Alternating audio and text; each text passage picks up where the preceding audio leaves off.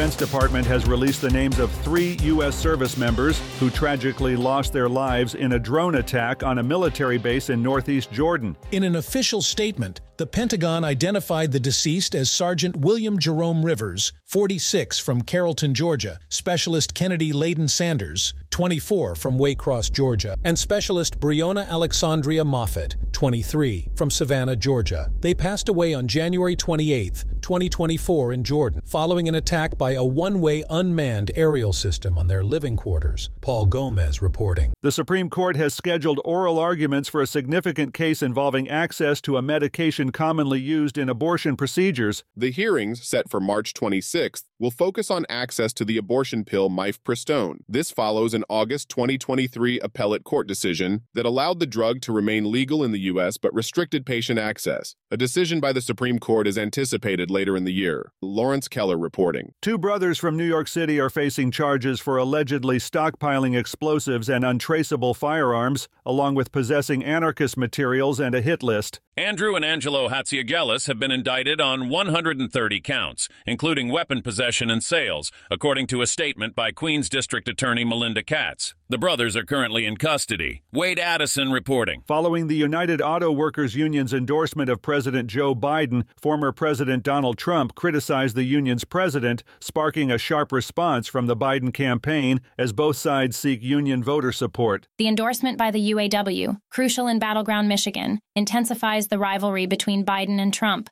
with both 2024 campaign teams seemingly eager for a November showdown. Jessica Oakley reporting. This is the latest news headlines.